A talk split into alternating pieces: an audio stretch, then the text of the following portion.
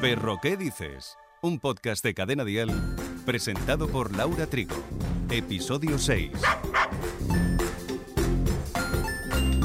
Hola, si tienes perro o perra o simplemente te gustan estos animales o has pensado en tener uno y quieres seguir conociéndoles un poco mejor y encima aprender con ellos, este es tu episodio. Hoy hablamos de educación canina, obediencia básica.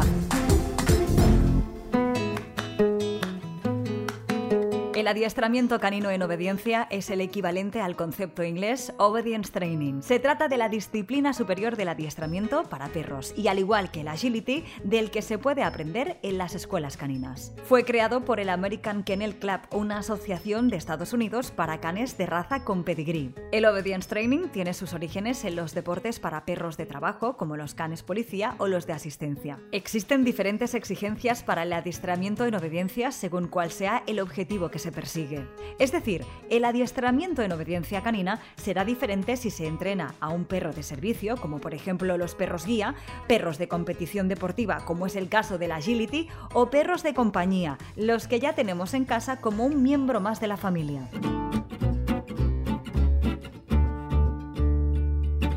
Aunque pueden existir perros más inteligentes que otros, lo cierto es que una buena obediencia nunca será completa si la persona que educa al perro no tiene unos conocimientos básicos. Lo mejor para que nuestro perro empiece a absorber toda la información que le vamos a ofrecer es cuando aún sea un cachorro, así que será aconsejable que los entrenamientos los iniciemos de pequeñín. No obstante, a los perros mayores o adultos también se les entrena. Claro, eso sí, si ya tiene unos hábitos y una edad, será algo más complicado. A nuestro perrito o perrita le encantará trabajar con nosotros y jugar a esos entrenamientos, así que le enseñaremos esas órdenes básicas con refuerzos positivos, con premios, juegos, caricias. Antes de hablar, siempre le mostraremos gestos, con las manos. Verás que se fijan en nuestra expresión y miran las manos constantemente.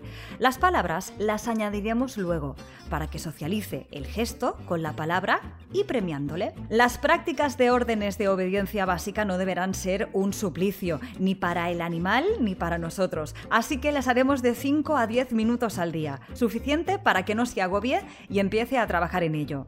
Abusar del tiempo de educación es contraproducente para el perro.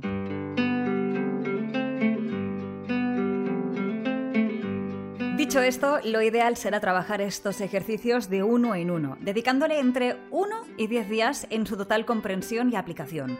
Cuando haya aprendido una orden, pasaremos a la siguiente, pero nunca cuatro órdenes seguidas. Por ejemplo, una a una y poco a poco. Será positivo recordarle solo un día a la semana la orden que ya aprendió. Para empezar a trabajar una orden será mejor estar en un lugar tranquilo, sin distracciones.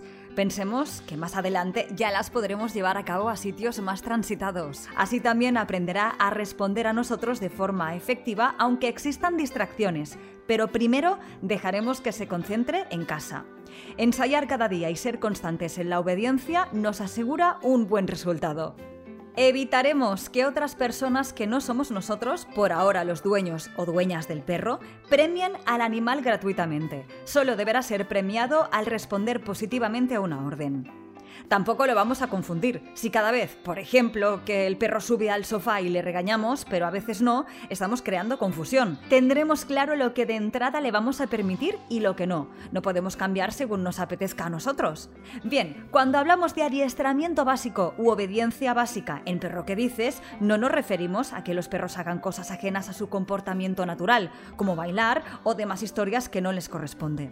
Nos referimos a que con esta educación conviva tranquilamente con los humanos y que se adapte a nuestro estilo de vida haciendo un bien al animalito.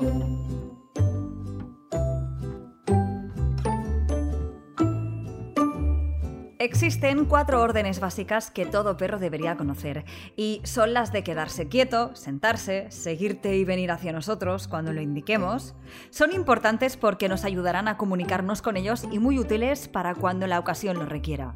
La verdad es que la gran mayoría de perros lo aprenden bastante rápido y si le damos un buen entrenamiento conseguiremos que a la larga aprenda muchísimas más órdenes y que tal vez resultarán algo más complicadas, pero la base ya la tendremos. Y todos esos ejercicios harán que nuestra relación perro-dueño o dueña sea excelente. Así que al lío. ¿Cómo haremos que nuestro peludo obedezca a la orden de que se siente? Es la más sencilla. Cogeremos un trocito de comida, como por ejemplo pavo o premio para perros, o incluso su juguete favorito, una pelota. Sostendremos el objeto encima de él y esperaremos a que se siente. Cuando intentan ver por encima de su cabeza el objeto, se echa para atrás y eso hace que se acaben sentando. Será entonces cuando pronunciaremos un sienta, un sit, siempre palabras cortas y concisas. Y lo premiaremos con el trocito de comida, con una caricia, con un muy bien. Lo iremos repitiendo para que lo vaya asociando. Para practicar el quieto es necesario que el perro haya entendido el sienta. Así que le ordenaremos que se siente y con la palma de nuestra mano extendida le pronunciaremos quieto. Nos alejaremos poco a poco y él deberá permanecer inmóvil. Cuando te hayas alejado y se haya quedado en el mismo lugar, nos acercaremos y entonces le premiaremos. No lo llamaremos para que venga. Repetiremos. Quieto. Nos alejaremos con la mano extendida y si se queda quieto, nos volveremos a acercar nosotros para premiarle y decirle muy bien. Perro, ¿qué dices? Un podcast de cadena dial. ¿Cómo haremos para que venga hacia nosotros? Lo llamaremos por su nombre y añadiremos un ven. Por ejemplo, Toby ven o Toby ven aquí. Si Toby se acerca hacia nosotros, le premiaremos con lo que más le guste, una pelota, una colosina para perro, y le diremos que muy bien o bien Obviamente, si cualquier orden no la ejecuta bien, no será premiado hasta que no lo haga correctamente. Entonces, ¿cómo podemos hacer que nuestro amigo camine o nos siga a nuestro lado? Normalmente tienden a ir más rápido que nosotros, a no ser que hablemos de un perro anciano y demás, pero caminan más rápido como norma general. Deberemos enseñarle a ir tranquilamente por la calle, con calma y concentrado, sin tirones ni estrés. Si vemos que se adelanta o se retrasa, cogeremos el premio que llevaremos en el bolsillo y lo sostendremos en la mano, a la altura de su cabeza, para que la huela, y cuando se acerque a nosotros y ya esté caminando a nuestro lado, se la daremos. Si vuelve a dar pasos hacia adelante o hacia atrás, lo mismo, premio en la mano y se acercará solo. A la que vea que nos metemos la mano en el bolsillo, ya lo tendremos al lado.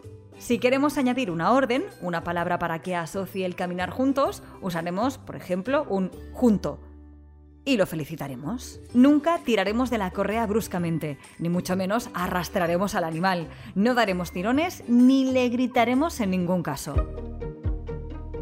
Ya que hemos aprendido las órdenes básicas, es interesante que el perro entienda desde el minuto uno el no. Cada acción que realice no adecuada, que le pueda incluso causar daño, que sea producente para él y para nosotros, le diremos un no. O el que ya conoces, el sonido del contundente y sin necesidad de chillar. Solo un no con nuestro rostro serio, incluso acompañado de nuestro lenguaje corporal, con brazos en jarra, ¿sabes? Y comprenderá enseguida que lo que está haciendo no se puede hacer. Si lo abandona, también le podremos premiar. Estas normas básicas de obediencia las realizaremos cada día, las repetiremos una y otra vez. Y si es un cachorro, desde los 3 a 4 meses estará más preparado para aprender. Y si es un adulto, nunca es tarde, requiere algo más de paciencia y tiempo.